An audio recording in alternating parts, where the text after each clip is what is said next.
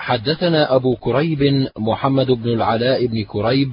حدثنا أبو بكر بن عياش عن الأعمش عن أبي صالح عن أبي هريرة قال قال رسول الله صلى الله عليه وسلم إذا كان أول ليلة من شهر رمضان صفدت الشياطين ومردت الجن وغلقت أبواب النار فلم يفتح منها باب وفتحت أبواب الجنة فلم يغلق منها باب. وينادي مناد يا باغي الخير أقبل ويا باغي الشر أقصر ولله عتقاء من النار وذلك كل ليلة. قال وفي الباب عن عبد الرحمن بن عوف وابن مسعود وسلمان.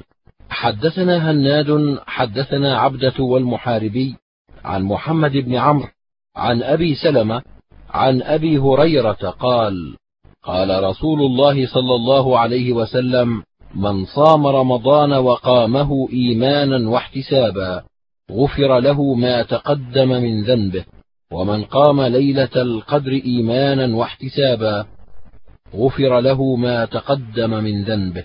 قال أبو عيسى حديث أبي هريرة الذي رواه أبو بكر بن عياش حديث غريب لا نعرفه من رواية أبي بكر بن عياش عن الأعمش عن أبي صالح عن أبي هريرة إلا من حديث أبي بكر. قال وسألت محمد بن إسماعيل عن هذا الحديث فقال حدثنا الحسن بن الربيع حدثنا أبو الأحوص عن الأعمش عن مجاهد قوله إذا كان أول ليلة من شهر رمضان فذكر الحديث. قال محمد وهذا أصح عندي من حديث أبي بكر بن عياش. حدثنا أبو كريب حدثنا عبدة بن سليمان عن محمد بن عمرو عن أبي سلمة عن أبي هريرة قال قال النبي صلى الله عليه وسلم لا تقدموا الشهر بيوم ولا بيومين إلا أن يوافق ذلك صوما كان يصومه أحدكم صوموا لرؤيته. وأفطروا لرؤيته فإن غم عليكم فعدوا ثلاثين ثم أفطروا. قال وفي الباب عن بعض أصحاب النبي صلى الله عليه وسلم. قال أبو عيسى حديث أبي هريرة حديث حسن صحيح. والعمل على هذا عند أهل العلم كرهوا أن يتعجل الرجل بصيام قبل دخول شهر رمضان لمعنى رمضان. وإن كان رجل يصوم صوما فوافق صيامه ذلك فلا بأس به عندهم. حدثنا هناد حدثنا وكيع عن علي بن المبارك عن يحيى بن أبي كثير عن أبي سلمة عن أبي هريرة قال قال رسول الله صلى الله عليه وسلم لا تقدموا شهر رمضان بصيام قبله بيوم أو يومين إلا أن يكون رجل كان يصوم صوما فليصم. قال أبو عيسى هذا حديث حسن صحيح. حدثنا أبو سعيد عبد الله بن سعيد الأشج. حدثنا أبو خالد الأحمر عن عمرو بن قيس الملائي عن أبي إسحاق عن صلة بن زفر قال كنا عند عمار بن ياسر فأتي بشاة مصلية فقال كلوا. فتنحى بعض القوم فقال إني صائم. فقال عمار من صام اليوم الذي يشك فيه الناس فقد عصى أبا القاسم صلى الله عليه وسلم. قال وفي الباب عن أبي هريرة وأنس.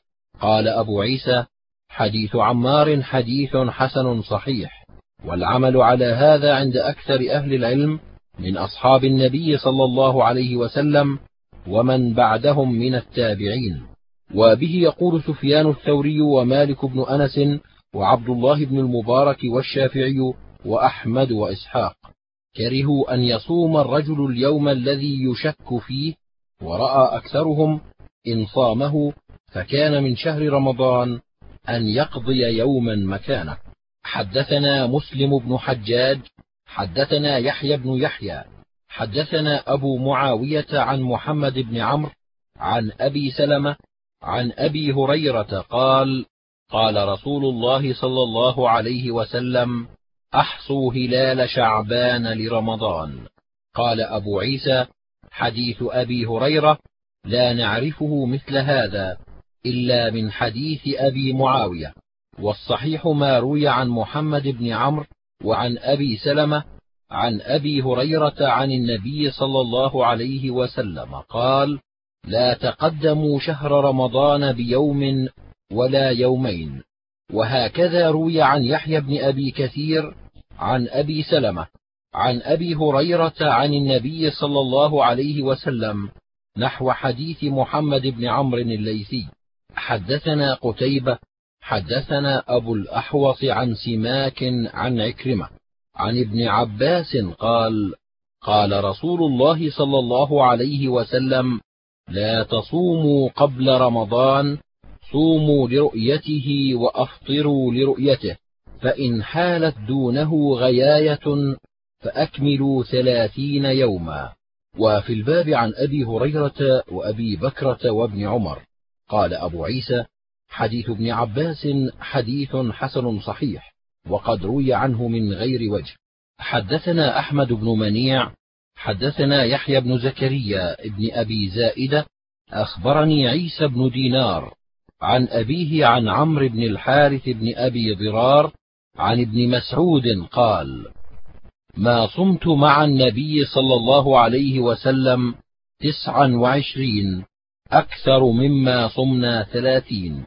قال وفي الباب عن عمر وأبي هريرة وعائشة وسعد بن أبي وقاص وابن عباس وابن عمر وأنس وجابر وأم سلمة وأبي بكرة أن النبي صلى الله عليه وسلم قال الشهر يكون تسعا وعشرين. حدثنا علي بن حجر حدثنا إسماعيل بن جعفر عن حميد عن أنس أنه قال آلى رسول الله صلى الله عليه وسلم من نسائه شهرا فأقام في مشربة تسعا وعشرين يوما. قالوا يا رسول الله إنك آليت شهرا. فقال الشهر تسع وعشرون قال أبو عيسى هذا حديث حسن صحيح. حدثنا محمد بن إسماعيل حدثنا محمد بن الصباح حدثنا الوليد بن أبي ثور عن سماك عن عكرمة عن ابن عباس قال جاء أعرابي إلى النبي صلى الله عليه وسلم فقال إني رأيت الهلال. قال أتشهد أن لا إله إلا الله؟ أتشهد أن محمدا رسول الله؟ قال نعم. قال يا بلال أذن في الناس أن يصوموا غدا. حدثنا أبو كريب حدثنا حسين الجعفي عن زائدة عن سماك نحوه بهذا الإسناد. قال أبو عيسى حديث ابن عباس فيه اختلاف وروى سفيان الثوري وغيره عن سماك عن عكرمة عن النبي صلى الله عليه وسلم مرسلا. وأكثر أصحاب سماك رووا عن سماك عن عكرمة عن النبي صلى الله عليه وسلم مرسلا. والعمل على هذا الحديث عند أكثر أهل العلم قالوا تقبل شهادة رجل واحد في الصيام وبه يقول ابن المبارك والشافعي وأحمد وأهل الكوفة. قال إسحاق لا يصام إلا بشهادة رجلين. ولم يختلف أهل العلم في الإفطار أنه لا يقبل فيه إلا شهادة رجلين. حدثنا أبو سلمة يحيى بن خلف البصري حدثنا بشر بن المفضل عن خالد الحذاء عن عبد الرحمن بن أبي بكر عن أبيه قال قال رسول الله صلى الله عليه وسلم شهرا عيد لا ينقصان رمضان وذو الحجة. قال أبو عيسى حديث أبي بكرة حديث حسن. وقد روي هذا الحديث عن عبد الرحمن بن أبي بكرة عن النبي صلى الله عليه وسلم مرسلا.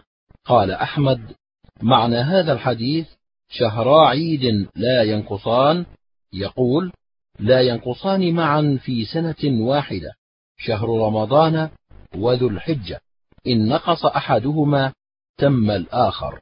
وقال إسحاق معناه لا ينقصان. يقول وإن كان تسعا وعشرين فهو تمام غير نقصان. وعلى مذهب إسحاق يكون ينقص الشهران معا في سنة واحدة. حدثنا علي بن حجر حدثنا إسماعيل بن جعفر حدثنا محمد بن أبي حرملة أخبرني كريب أن أم الفضل بنت الحارث بعثته إلى معاوية بالشام. قال فقدمت الشام فقضيت حاجتها. واستهل علي هلال رمضان وأنا بالشام. فرأينا الهلال ليلة الجمعة ثم قدمت المدينة في آخر الشهر فسألني ابن عباس ثم ذكر الهلال فقال متى رأيتم الهلال؟ فقلت رأيناه ليلة الجمعة. فقال أأنت رأيته ليلة الجمعة؟ فقلت رآه الناس وصاموا وصام معاوية. قال لكن رأيناه ليلة السبت فلا نزال نصوم حتى نكمل ثلاثين يوما أو نراه. فقلت ألا تكتفي برؤية معاوية وصيامه؟ قال لا. هكذا أمرنا رسول الله صلى الله عليه وسلم. قال أبو عيسى حديث ابن عباس حديث حسن صحيح غريب. والعمل على هذا الحديث عند أهل العلم أن لكل أهل بلد رؤيتهم. حدثنا محمد بن عمر بن علي المقدمي حدثنا سعيد بن عامر حدثنا شعبة عن عبد العزيز بن صهيب عن أنس بن مالك قال قال رسول الله صلى الله عليه وسلم من وجد تمرا فليفطر عليه ومن لا فليفطر على ماء فإن الماء طهور. قال وفي الباب عن سلمان بن عامر. قال أبو عيسى حديث أنس لا نعلم أحدا رواه عن شعبة مثل هذا غير سعيد بن عامر وهو حديث غير محفوظ ولا نعلم له أصلا من حديث عبد العزيز بن صهيب عن أنس. وقد روى أصحاب شعبة هذا الحديث عن شعبة عن عاصم الأحول عن حفصة بنت سيرين عن الرباب عن سلمان بن عامر عن النبي صلى الله عليه وسلم وهو أصح من حديث سعيد بن عامر وهكذا رووا عن شعبة عن عاصم عن حفصة بنت سيرين عن سلمان. ولم يذكر فيه شعبة عن الرباب والصحيح ما رواه سفيان الثوري وابن عيينة وغير واحد. عن عاصم الأحول عن حفصة بنت سيرين عن الرباب عن سلمان بن عامر. وابن عون يقول عن أم الرائح بنت صليع عن سلمان بن عامر. والرباب هي أم الرائح. حدثنا محمود بن غيلان حدثنا وكيع. حدثنا سفيان عن عاصم الأحول وحدثنا هناد حدثنا أبو معاوية عن عاصم الأحول وحدثنا قتيبة قال أنبأنا سفيان بن عيينة عن عاصم الأحول عن حفصة بنت سيرين عن الرباب عن سلمان بن عامر الضبي عن النبي صلى الله عليه وسلم قال إذا أفطر أحدكم فليفطر على تمر. زاد ابن عيينة فإنه بركة. فمن لم يجد فليفطر على ماء فإنه طهور. قال أبو عيسى هذا حديث حسن صحيح. حدثنا محمد بن رافع حدثنا عبد الرزاق أخبرنا جعفر بن سليمان عن ثابت عن أنس بن مالك قال كان النبي صلى الله عليه وسلم يفطر قبل أن يصلي على رطبات. فإن لم تكن رطبات فتميرات فإن لم تكن تميرات حسى حسوات من ماء. قال أبو عيسى هذا حديث حسن غريب. قال أبو عيسى وروي أن رسول الله صلى الله عليه وسلم كان يفطر في الشتاء على تمرات وفي الصيف على الماء. أخبرني محمد بن إسماعيل حدثنا إبراهيم بن المنذر حدثنا إسحاق بن جعفر بن محمد حدثني عبد الله بن جعفر عن عثمان بن محمد الأخنسي عن سعيد المقبري عن أبي هريرة أن النبي صلى الله عليه وسلم قال: الصوم يوم تصومون، والفطر يوم تفطرون، والأضحى يوم تضحون. قال أبو عيسى: هذا حديث حسن غريب، وفسر بعض أهل العلم هذا الحديث فقال: إنما معنى هذا أن الصوم والفطر مع الجماعة وعظم الناس.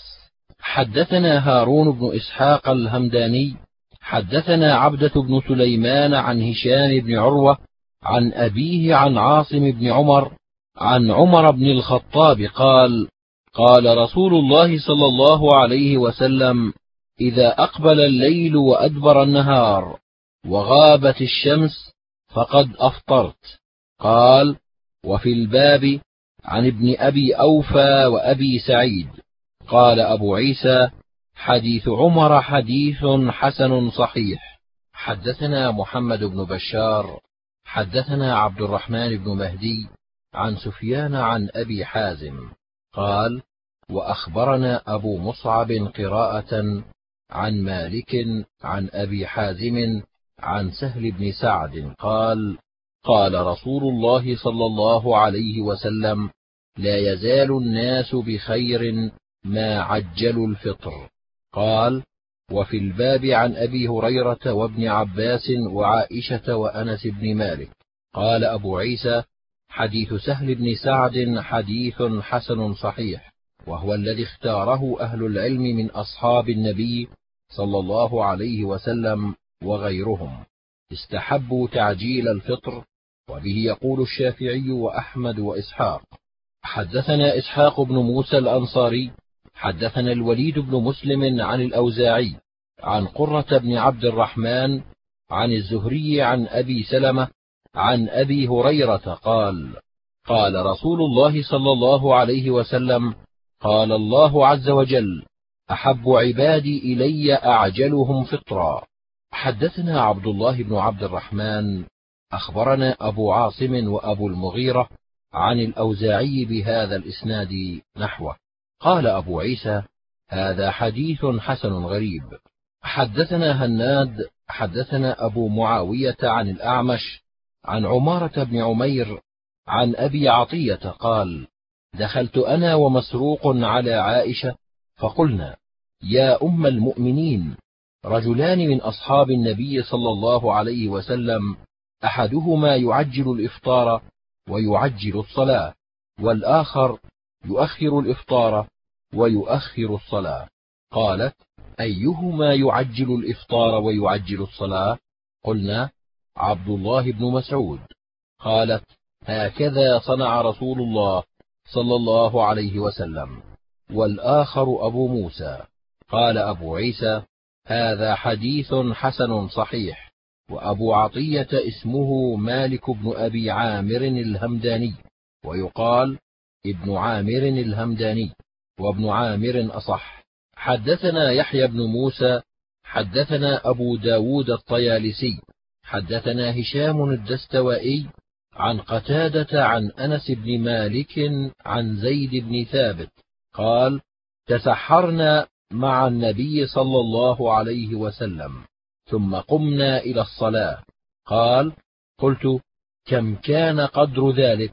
قال قدر خمسين آية. حدثنا هناد حدثنا وكيع عن هشام بنحوه إلا أنه قال قدر قراءة خمسين آية.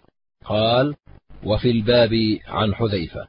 قال أبو عيسى حديث زيد بن ثابت حديث حسن صحيح وبه يقول الشافعي وأحمد وإسحاق استحبوا تأخير السحور. حدثنا هناد حدثنا ملازم بن عمرو حدثني عبد الله بن النعمان عن قيس بن طلق حدثني أبي طلق بن علي أن رسول الله صلى الله عليه وسلم قال كلوا واشربوا ولا يهيدنكم الساطع المصعد وكلوا واشربوا حتى يعترض لكم الأحمر. قال وفي الباب عن عدي بن حاتم وأبي ذر وسمرة. قال أبو عيسى حديث طلق بن علي حديث حسن غريب من هذا الوجه والعمل على هذا عند أهل العلم أنه لا يحرم على الصائم الأكل والشرب حتى يكون الفجر الأحمر المعترض وبه يقول عامة أهل العلم. حدثنا هناد ويوسف بن عيسى قالا حدثنا وكيع عن أبي هلال عن سوادة بن حنظلة هو القشيري عن سمرة بن جندب قال قال رسول الله صلى الله عليه وسلم لا يمنعنكم من سحوركم أذان بلال ولا الفجر المستطيل ولكن الفجر المستطير في الأفق. قال أبو عيسى هذا حديث حسن. حدثنا أبو موسى محمد بن المثنى. حدثنا عثمان بن عمر قال وأخبرنا ابن أبي ذئب عن المقبري عن أبيه عن أبي هريرة أن النبي صلى الله عليه وسلم قال من لم يدع قول الزور والعمل به فليس لله حاجة بأن يدع طعامه وشرابه. قال وفي الباب عن أنس. قال أبو عيسى هذا حديث حسن صحيح. حدثنا قتيبة حدثنا أبو عوانة عن قتادة وعبد العزيز بن صهيب عن أنس. أن النبي صلى الله عليه وسلم قال تسحروا فإن في السحور بركة. قال وفي الباب عن أبي هريرة وعبد الله بن مسعود وجابر بن عبد الله وابن عباس وعمرو بن العاص والعرباض بن سارية وعتبة بن عبد الله وأبي الدرداء. قال أبو عيسى حديث أنس حديث حسن صحيح. وروي عن النبي صلى الله عليه وسلم أنه قال فضل ما بين صيامنا وصيام أهل الكتاب أكلة السحر. حدثنا بذلك قتيبة. حدثنا الليث عن موسى بن علي عن أبيه عن أبي قيس مولى عمرو بن العاص. عن عمرو بن العاص عن النبي صلى الله عليه وسلم بذلك. قال وهذا حديث حسن صحيح. وأهل مصر يقولون موسى بن علي. وأهل العراق يقولون موسى بن علي. وهو موسى بن علي بن رباح اللخمي. حدثنا قتيبة حدثنا عبد العزيز بن محمد عن جعفر بن محمد عن أبيه عن جابر بن عبد الله أن رسول الله صلى الله عليه وسلم خرج إلى مكة عام الفتح فصام حتى بلغ كراع الغميم وصام الناس معه فقيل له إن الناس قد شق عليهم الصيام وإن الناس ينظرون فيما فعلت فدعا بقدح من ماء بعد العصر فشرب والناس ينظرون إليه فأفطر بعضهم وصام بعضهم فبلغه أن ناسا صاموا فقال أولئك العصاة. قال وفي الباب عن كعب بن عاصم وابن عباس وأبي هريرة. قال أبو عيسى حديث جابر حديث حسن صحيح. وقد روي عن النبي صلى الله عليه وسلم أنه قال ليس من البر الصيام في السفر. واختلف أهل العلم في الصوم في السفر فرأى بعض أهل العلم من أصحاب النبي صلى الله عليه وسلم وغيرهم أن الفطر في السفر أفضل حتى رأى بعضهم عليه الإعادة إذا صام في السفر. واختار أحمد وإسحاق الفطر في السفر. وقال بعض أهل العلم من أصحاب النبي صلى الله عليه وسلم وغيرهم إن وجد قوة فصام فحسن وهو أفضل وهو قول سفيان الثوري ومالك بن أنس وعبد الله بن المبارك. وقال الشافعي وإنما معنى قول النبي صلى الله عليه وسلم ليس من البر الصيام في السفر وقوله حين بلغه أن ناسا صاموا فقال أولئك العصاة. فوجه هذا إذا لم يحتمل قلبه قبول رخصة الله. فأما من رأى الفطر مباحا وصام وقوي على ذلك فهو أعجب إلي. حدثنا هارون بن إسحاق الهمداني عن عبدة بن سليمان عن هشام بن عروة عن أبيه عن عائشة أن حمزة بن عمرو الأسلمي سأل رسول الله صلى الله عليه وسلم عن الصوم في السفر وكان يسرد الصوم فقال رسول الله صلى الله عليه وسلم إن شئت فصم وإن شئت فأفطر. قال وفي الباب عن أنس بن مالك وأبي سعيد وعبد الله بن مسعود وعبد الله بن عمرو وأبي الدرداء وحمزة بن عمرو الأسلمي. قال أبو عيسى حديث عائشة أن حمزة بن عمرو سأل النبي صلى الله عليه وسلم حديث حسن صحيح. حدثنا نصر بن علي الجهضمي حدثنا بشر بن المفضل عن سعيد بن يزيد أبي مسلمة عن أبي نضرة عن أبي سعيد الخدري قال كنا نسافر مع رسول الله صلى الله عليه وسلم في رمضان فما يعيب على الصائم صومه ولا على المفطر إفطاره. قال أبو عيسى هذا حديث حسن صحيح. حدثنا نصر بن علي حدثنا يزيد بن زريع حدثنا الجريري قال وحدثنا سفيان بن وكيع حدثنا عبد الأعلى عن الجريري عن أبي نضرة عن أبي سعيد قال كنا نسافر مع رسول الله صلى الله عليه وسلم فمنا الصائم ومنا المفطر فلا يجد المفطر على الصائم ولا الصائم على المفطر فكانوا يرون أنه من وجد قوة فصام فحسن ومن وجد ضعفا فأفطر فحسن. قال أبو عيسى هذا حديث حسن صحيح. حدثنا قتيبة حدثنا ابن لهيعة عن يزيد بن أبي حبيب عن معمر بن أبي حيية عن ابن المسيب أنه سأله عن الصوم في السفر فحدث أن عمر بن الخطاب قال غزونا مع رسول الله صلى الله عليه وسلم في رمضان غزوتين يوم بدر والفتح فأفطرنا فيهما. قال وفي الباب عن أبي سعيد. قال أبو عيسى حديث عمر لا نعرفه إلا من هذا الوجه. وقد روي عن أبي سعيد عن النبي صلى الله عليه وسلم أنه أمر بالفطر في غزوة غزاها.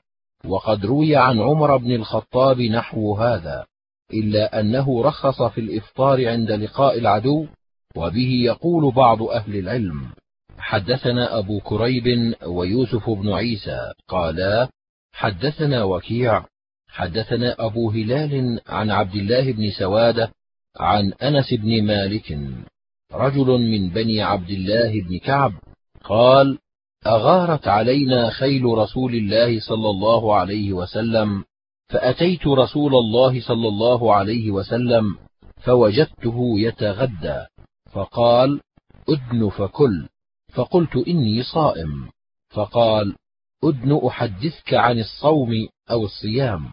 إن الله تعالى وضع عن المسافر الصوم وشطر الصلاة وعن الحامل أو المرضع الصوم أو الصيام.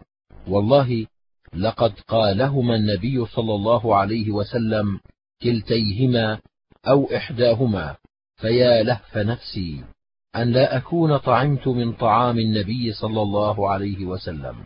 قال وفي الباب عن أبي أمية. قال أبو عيسى حديث أنس بن مالك الكعبي حديث حسن. ولا نعرف لأنس بن مالك هذا عن النبي صلى الله عليه وسلم غير هذا الحديث الواحد والعمل على هذا عند أهل العلم. وقال بعض أهل العلم الحامل والمرضع تفطران وتقضيان وتطعمان.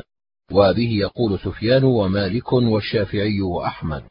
وقال بعضهم تفطران وتطعمان ولا قضاء عليهما وإن شاءتا قضتا ولا إطعام عليهما وبه يقول إسحاق حدثنا أبو سعيد الأشج حدثنا أبو خالد الأحمر عن الأعمش عن سلمة بن كهيل ومسلم البطين عن سعيد بن جبير وعطاء ومجاهد عن ابن عباس قال جاءت امرأة إلى النبي صلى الله عليه وسلم فقالت إن أختي ماتت وعليها صوم شهرين متتابعين.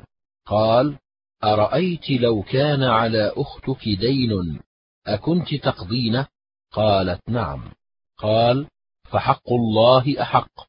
قال وفي الباب عن بريدة وابن عمر وعائشة. حدثنا أبو كريب حدثنا أبو خالد الأحمر عن الأعمش بهذا الإسناد نحوه. قال أبو عيسى حديث ابن عباس حديث حسن صحيح. قال وسمعت محمدا يقول جود أبو خالد الأحمر هذا الحديث عن الأعمش. قال محمد وقد روى غير أبي خالد عن الأعمش مثل رواية أبي خالد. قال أبو عيسى وروى أبو معاوية وغير واحد هذا الحديث عن الأعمش عن مسلم البطين عن سعيد بن جبير عن ابن عباس عن النبي صلى الله عليه وسلم ولم يذكروا فيه سلمة بن كهيل ولا عن عطاء ولا عن مجاهد واسم أبي خالد سليمان بن حبان. حدثنا قتيبة حدثنا عبثر بن القاسم عن أشعث عن محمد عن نافع عن ابن عمر عن النبي صلى الله عليه وسلم قال من مات وعليه صيام شهر فليطعم عنه مكان كل يوم مسكينا. قال أبو عيسى حديث ابن عمر لا نعرفه مرفوعا إلا من هذا الوجه والصحيح عن ابن عمر موقوف قوله واختلف أهل العلم في هذا الباب فقال بعضهم يصام عن الميت وبه يقول أحمد وإسحاق قالا إذا كان على الميت نذر صيام يصوم عنه وإذا كان عليه قضاء رمضان أطعم عنه. وقال مالك وسفيان والشافعي لا يصوم أحد عن أحد. قال وأشعث هو ابن ثوار ومحمد هو عندي ابن عبد الرحمن بن أبي ليلى. حدثنا محمد بن عبيد المحاربي. حدثنا عبد الرحمن بن زيد بن أسلم عن أبيه عن عطاء بن يسار عن أبي سعيد الخدري قال قال رسول الله صلى الله عليه وسلم ثلاث لا يفطرن الصائم الحجامة والقيء والاحتلام. قال أبو عيسى حديث أبي سعيد الخدري حديث غير محفوظ. وقد روى عبد الله بن زيد بن أسلم وعبد العزيز بن محمد وغير واحد هذا الحديث عن زيد بن أسلم مرسلا ولم يذكروا فيه عن أبي سعيد. وعبد الرحمن بن زيد بن أسلم يضعف في الحديث. قال سمعت أبا داود السجازي يقول سألت أحمد بن حنبل عن عبد الرحمن بن زيد بن أسلم فقال أخوه عبد الله بن زيد. لا بأس به. قال وسمعت محمدا يذكر عن علي بن عبد الله المديني. قال عبد الله بن زيد بن أسلم ثقة وعبد الرحمن بن زيد بن أسلم ضعيف. قال محمد ولا أروي عنه شيئا. حدثنا علي بن حجر حدثنا عيسى بن يونس عن هشام بن حسان عن محمد بن سيرين. عن أبي هريرة أن النبي صلى الله عليه وسلم قال من ذرعه القيء فليس عليه قضاء ومن استقاء عمدا فليقضي. قال وفي الباب عن أبي الدرداء وثوبان وفضالة بن عبيد.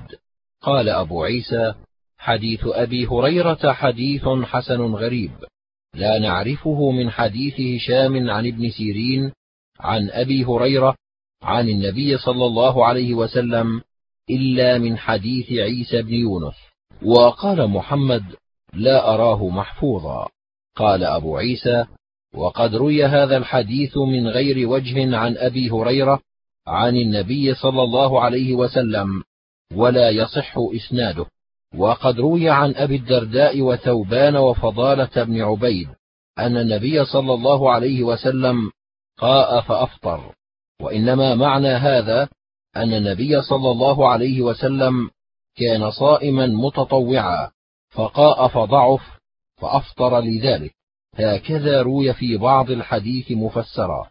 والعمل عند أهل العلم على حديث أبي هريرة عن النبي صلى الله عليه وسلم أن الصائم إذا ذرعه القيء فلا قضاء عليه وإذا استقاء عمدا فليقضي.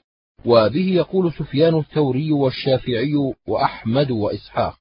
حدثنا أبو سعيد الأشج حدثنا أبو خالد الأحمر عن حجاج بن أرطات عن قتادة عن ابن سيرين عن أبي هريرة قال قال رسول الله صلى الله عليه وسلم من أكل أو شرب ناسيا فلا يفطر فإنما هو رزق رزقه الله. حدثنا أبو سعيد الأشج حدثنا أبو أسامة عن عوف عن ابن سيرين وخلاس عن أبي هريرة عن النبي صلى الله عليه وسلم مثله أو نحوه. قال وفي الباب عن أبي سعيد وأم إسحاق الغنوية. قال أبو عيسى حديث أبي هريرة حديث حسن صحيح والعمل على هذا عند أكثر أهل العلم. وبه يقول سفيان الثوري والشافعي وأحمد وإسحاق وقال مالك بن أنس إذا أكل في رمضان ناسيا فعليه القضاء والقول الأول أصح.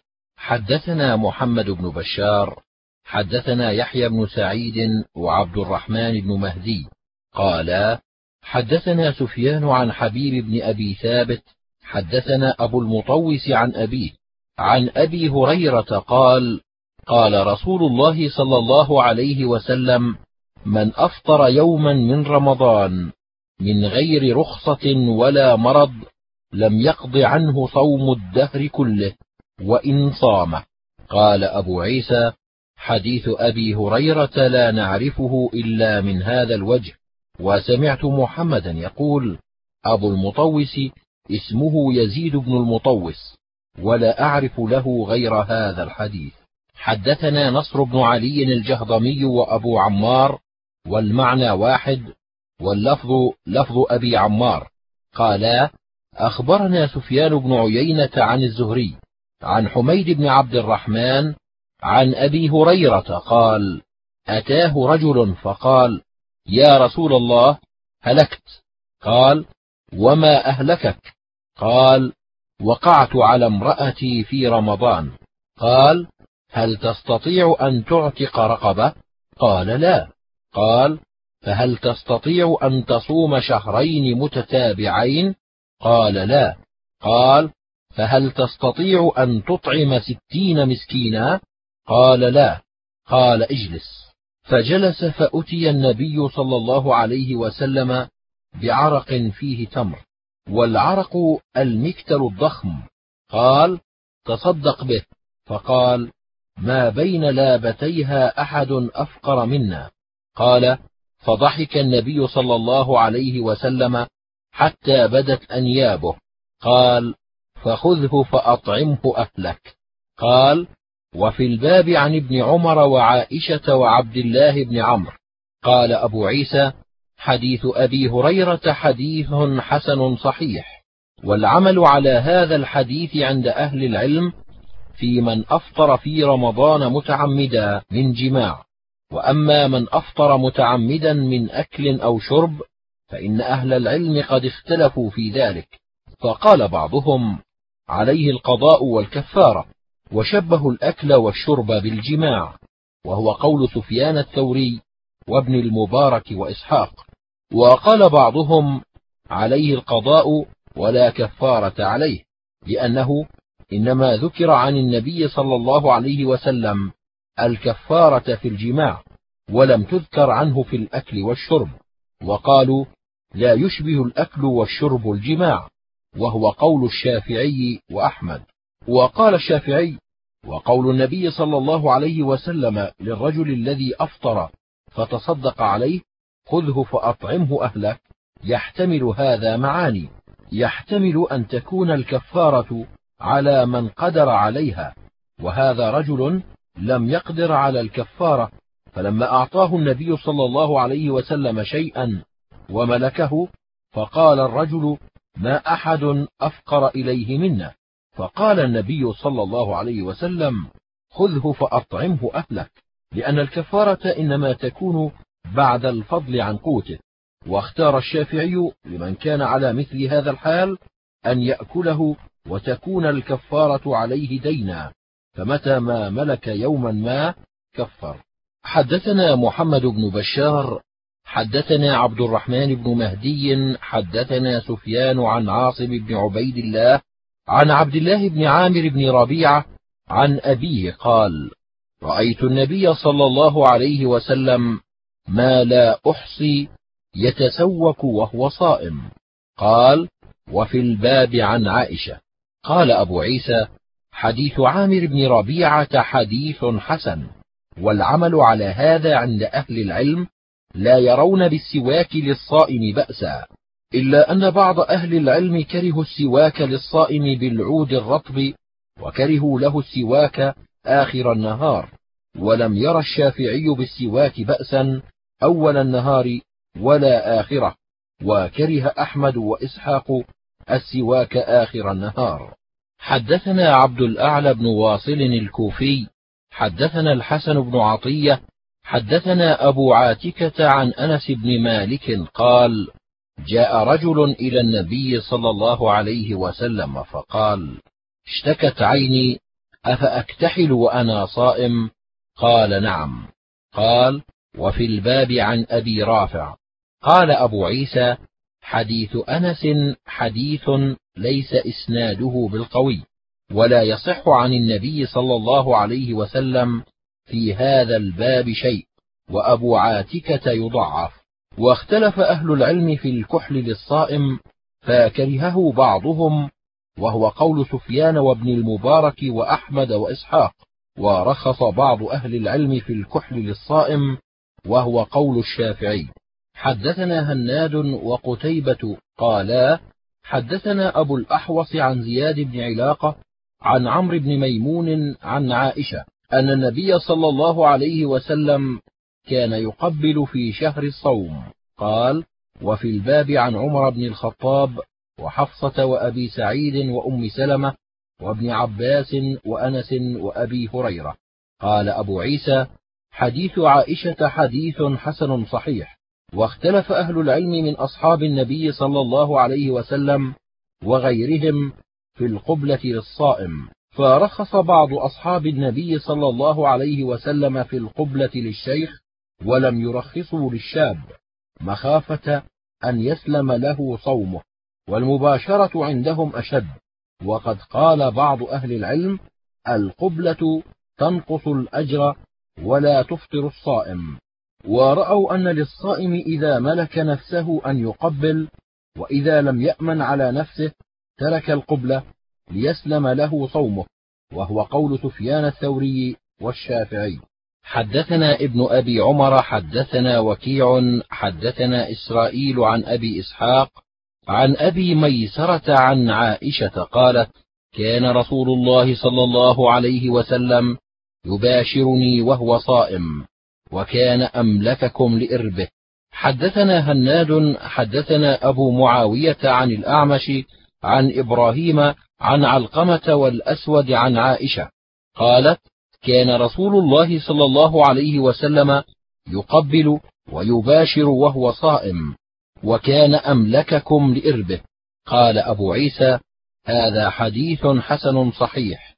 وأبو ميسرة اسمه عمرو بن شرحبيل ومعنى لإربه لنفسه.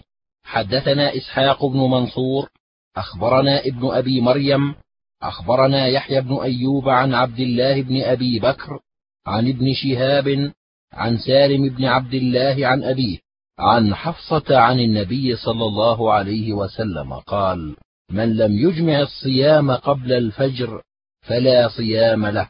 قال أبو عيسى حديث حفصة حديث لا نعرفه مرفوعا إلا من هذا الوجه. وقد روي عن نافع عن ابن عمر قوله وهو أصح وهكذا أيضا روي هذا الحديث عن الزهري موقوفا. ولا نعلم أحدا رفعه إلا يحيى بن أيوب وإنما معنى هذا عند أهل العلم لا صيام لمن لم يجمع الصيام قبل طلوع الفجر في رمضان. أو في قضاء رمضان أو في صيام نذر إذا لم ينوه من الليل لم يجزه وأما صيام التطوع فمباح له أن ينويه بعدما أصبح وهو قول الشافعي وأحمد وإسحاق. حدثنا قتيبة حدثنا أبو الأحوص عن سماك بن حرب عن ابن أم هانئ عن أم هانئ قالت كنت قاعدة عند النبي صلى الله عليه وسلم فأتي بشراب فشرب منه ثم ناولني فشربت منه فقلت إني أذنبت فاستغفر لي فقال وما ذاك؟ قالت كنت صائمة فأفطرت فقال أمن قضاء كنت تقضينه؟ قالت لا قال فلا يضرك قال وفي الباب عن أبي سعيد وعائشة. حدثنا محمود بن غيلان حدثنا أبو داود حدثنا شعبة قال كنت أسمع سماك بن حرب يقول أحد ابني أم هانئ حدثني فلقيت أنا أفضلهما وكان اسمه جعدة وكانت أم هانئ جدته فحدثني عن جدته أن رسول الله صلى الله عليه وسلم دخل عليها فدعا بشراب فشرب ثم ناولها فشربت. فقالت يا رسول الله أما إني كنت صائمة؟ فقال رسول الله صلى الله عليه وسلم الصائم المتطوع أمين نفسه إن شاء صام وإن شاء أفطر. قال شعبة فقلت له أأنت سمعت هذا من أم هانئ؟ قال لا أخبرني أبو صالح وأهلنا عن أم هانئ. وروى حماد بن سلمة هذا الحديث عن سماك بن حرب فقال عن هارون بن بنت أم هانئ عن أم هانئ. ورواية شعبة أحسن هكذا حدثنا محمود بن غيلان عن أبي داود فقال أمين نفسه. وحدثنا غير محمود عن أبي داود فقال أمير نفسه أو أمين نفسه على الشك. وهكذا روي من غير وجه عن شعبة أمين أو أمير نفسه على الشك. قال وحديث أم هانئ في إسناده مقال والعمل عليه عند بعض أهل العلم من أصحاب النبي صلى الله عليه وسلم وغيرهم أن الصائم المتطوع إذا أفطر فلا قضاء عليه إلا أن يحب أن يقضيه وهو قول سفيان الثوري وأحمد وإسحاق والشافعي. حدثنا هناد حدثنا وكيع عن طلحة بن يحيى عن عمته عائشة بنت طلحة عن عائشة أم المؤمنين قالت دخل علي رسول الله صلى الله عليه وسلم يوما فقال هل عندكم شيء؟ قالت قلت لا. قال فإني صائم. حدثنا محمود بن غيلان حدثنا بشر بن السري عن سفيان عن طلحة بن يحيى عن عائشة بنت طلحة عن عائشة أم المؤمنين قالت كان النبي صلى الله عليه وسلم يأتيني فيقول أعندك غداء؟ فأقول لا فيقول إني صائم. قالت فأتاني يوما فقلت يا رسول الله إنه قد أهديت لنا هدية. قال وما هي؟ قالت قلت حيث قال أما إني قد أصبحت صائما؟ قالت ثم أكل. قال أبو عيسى هذا حديث حسن. حدثنا أحمد بن منيع حدثنا كثير بن هشام حدثنا جعفر بن برقان عن الزهري عن عروة عن عائشة قالت كنت أنا وحفصة صائمتين فعرض لنا طعام اشتهيناه فأكلنا منه. فجاء رسول الله صلى الله عليه وسلم فبدرتني إليه حفصة وكانت ابنة أبيها فقالت يا رسول الله إنا كنا صائمتين فعرض لنا طعام اشتهيناه فأكلنا منه. قال اقضيا يوما آخر مكانه. قال أبو عيسى وروى صالح بن أبي الأخضر ومحمد بن أبي حفصة هذا الحديث عن الزهري عن عروة عن عائشة مثل هذا.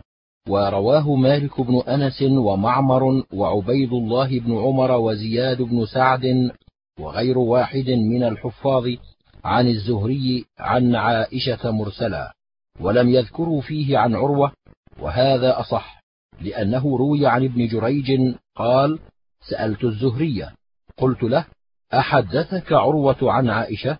قال لم أسمع من عروة في هذا شيئا. ولكني سمعت في خلافة سليمان بن عبد الملك من ناس عن بعض من سأل عائشة عن هذا الحديث. حدثنا بذلك علي بن عيسى بن يزيد البغدادي. حدثنا روح بن عبادة عن ابن جريج فذكر الحديث. وقد ذهب قوم من أهل العلم من أصحاب النبي صلى الله عليه وسلم وغيرهم إلى هذا الحديث فرأوا عليه القضاء إذا أفطر وهو قول مالك بن أنس. حدثنا محمد بن بشار حدثنا عبد الرحمن بن مهدي عن سفيان عن منصور عن سالم بن أبي الجعد عن أبي سلمة عن أم سلمة قالت ما رأيت النبي صلى الله عليه وسلم يصوم شهرين متتابعين إلا شعبان ورمضان. وفي الباب عن عائشة قال أبو عيسى حديث أم سلمة حديث حسن. وقد روي هذا الحديث أيضا عن أبي سلمة عن عائشة أنها قالت ما رأيت النبي صلى الله عليه وسلم في شهر أكثر صياما منه في شعبان كان يصومه إلا قليلا بل كان يصومه كله. حدثنا هناد حدثنا عبدة عن محمد بن عمرو حدثنا أبو سلمة عن عائشة عن النبي صلى الله عليه وسلم بذلك وروي عن ابن المبارك أنه قال في هذا الحديث قال وجائز في كلام العرب إذا صام أكثر الشهر أن يقال صام الشهر كله ويقال قام فلان ليله أجمع ولعله تعشى واشتغل ببعض أمره. كأن ابن المبارك قد رأى كلا الحديثين متفقين. يقول إنما معنى هذا الحديث أنه كان يصوم أكثر الشهر. قال أبو عيسى وقد روى سالم أبو النضر وغير واحد عن أبي سلمة عن عائشة نحو رواية محمد بن عمرو. حدثنا قتيبة حدثنا عبد العزيز بن محمد عن العلاء بن عبد الرحمن عن أبيه عن أبي هريرة قال قال رسول الله صلى الله عليه وسلم إذا بقي نصف من شعبان فلا تصوموا. قال أبو عيسى حديث أبي هريرة حديث حسن صحيح لا نعرفه إلا من هذا الوجه على هذا اللفظ. ومعنى هذا الحديث عند بعض أهل العلم أن يكون الرجل مفطرا. فإذا بقي من شعبان شيء أخذ في الصوم لحال شهر رمضان. وقد روي عن أبي هريرة عن النبي صلى الله عليه وسلم ما يشبه قولهم حيث قال صلى الله عليه وسلم لا تقدموا شهر رمضان بصيام إلا أن يوافق ذلك صوما كان يصومه أحدكم وقد دل في هذا الحديث إنما الكراهية على من يتعمد الصيام لحال رمضان. حدثنا أحمد بن منيع حدثنا يزيد بن هارون أخبرنا الحجاج بن أرطاة عن يحيى بن أبي كثير عن عروة عن عائشة قالت فقدت رسول الله صلى الله عليه وسلم ليلة فخرجت فإذا هو بالبقيع فقال أكنت تخافين أن يحيف الله عليك ورسوله؟ قلت يا رسول الله إني ظننت أنك أتيت بعض نسائك. فقال إن الله عز وجل ينزل ليلة النصف من شعبان إلى السماء الدنيا فيغفر لأكثر من عدد شعر غنم كلب. وفي الباب عن أبي بكر الصديق. قال أبو عيسى حديث عائشة لا نعرفه إلا من هذا الوجه من حديث الحجاج. وسمعت محمدا يضعف هذا الحديث. وقال يحيى بن أبي كثير لم يسمع من عروة والحجاج بن أرطاة لم يسمع من يحيى بن أبي كثير. حدثنا قتيبة حدثنا أبو عوانة عن أبي بشر عن حميد بن عبد الرحمن الحميري عن أبي هريرة قال قال رسول الله صلى الله عليه وسلم أفضل الصيام بعد شهر رمضان شهر الله المحرم. قال أبو عيسى حديث أبي هريرة حديث حسن. حدثنا علي بن حجر قال أخبرنا علي بن مسهر عن عبد الرحمن بن إسحاق عن النعمان بن سعد عن علي قال سأله رجل فقال أي شهر تأمرني أن أصوم بعد شهر رمضان؟ قال له ما سمعت أحدا يسأل عن هذا إلا رجلا سمعته يسأل رسول الله صلى الله عليه وسلم وأنا قاعد. فقال يا رسول الله أي شهر تأمرني أن أصوم بعد شهر رمضان؟ قال إن كنت صائما بعد شهر رمضان فصم المحرم فإنه شهر الله فيه يوم تاب فيه على قوم ويتوب فيه على قوم آخرين. قال أبو عيسى هذا حديث حسن غريب. حدثنا القاسم بن دينار حدثنا عبيد الله بن موسى وطلق بن غنام عن شيبان عن عاصم عن زر عن عبد الله قال كان رسول الله صلى الله عليه وسلم يصوم من غرة كل شهر ثلاثة أيام. وقلما كان يفطر يوم الجمعة.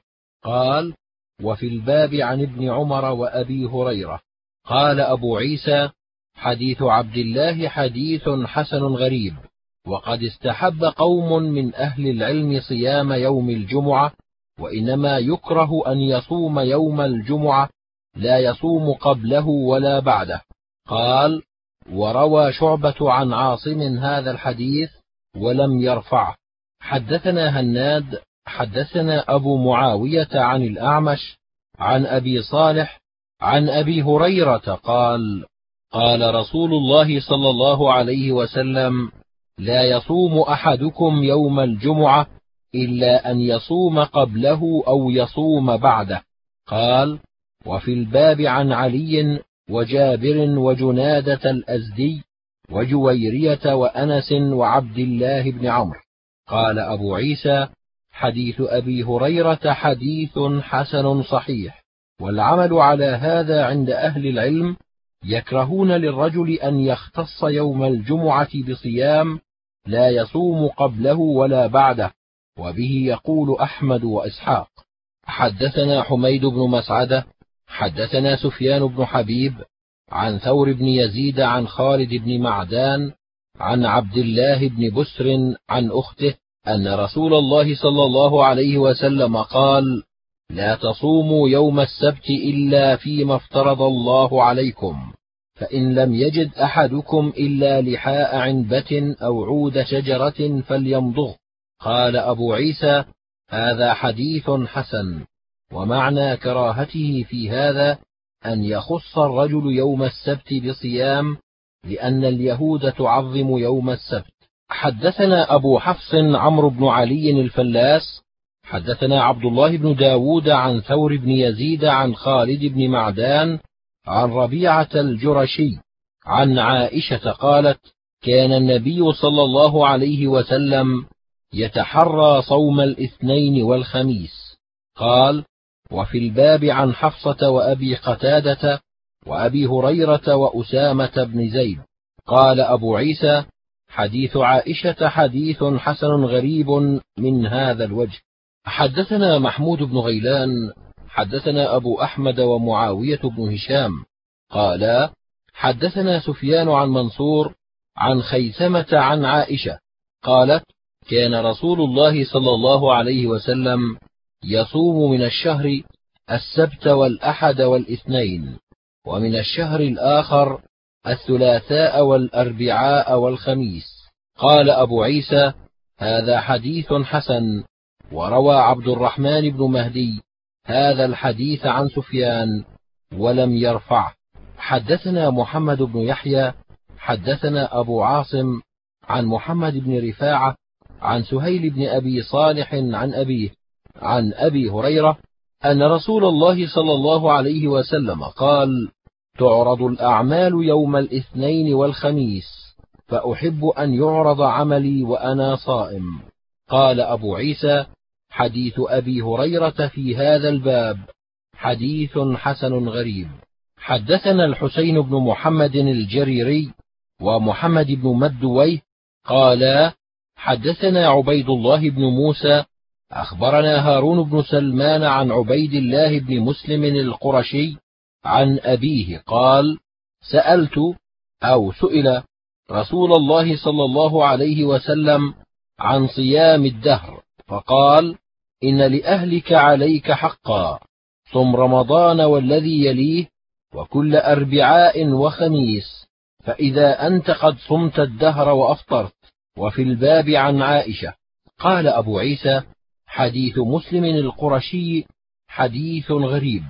وروى بعضهم عن هارون بن سلمان عن مسلم بن عبيد الله عن أبيه. حدثنا قتيبة وأحمد بن عبدة الضبي قالا حدثنا حماد بن زيد عن غيلان بن جرير عن عبد الله بن معبد الزماني عن أبي قتادة أن النبي صلى الله عليه وسلم قال صيام يوم عرفة إني أحتسب على الله أن يكفر السنة التي قبله والسنة التي بعده. قال وفي الباب عن أبي سعيد. قال أبو عيسى حديث أبي قتادة حديث حسن. وقد استحب أهل العلم صيام يوم عرفة إلا بعرفة. حدثنا أحمد بن منيع حدثنا إسماعيل بن علية حدثنا أيوب عن عكرمة عن ابن عباس أن النبي صلى الله عليه وسلم أفطر بعرفة وأرسلت إليه أم الفضل بلبن فشرب. وفي الباب عن أبي هريرة وابن عمر وأم الفضل. قال أبو عيسى حديث ابن عباس حديث حسن صحيح.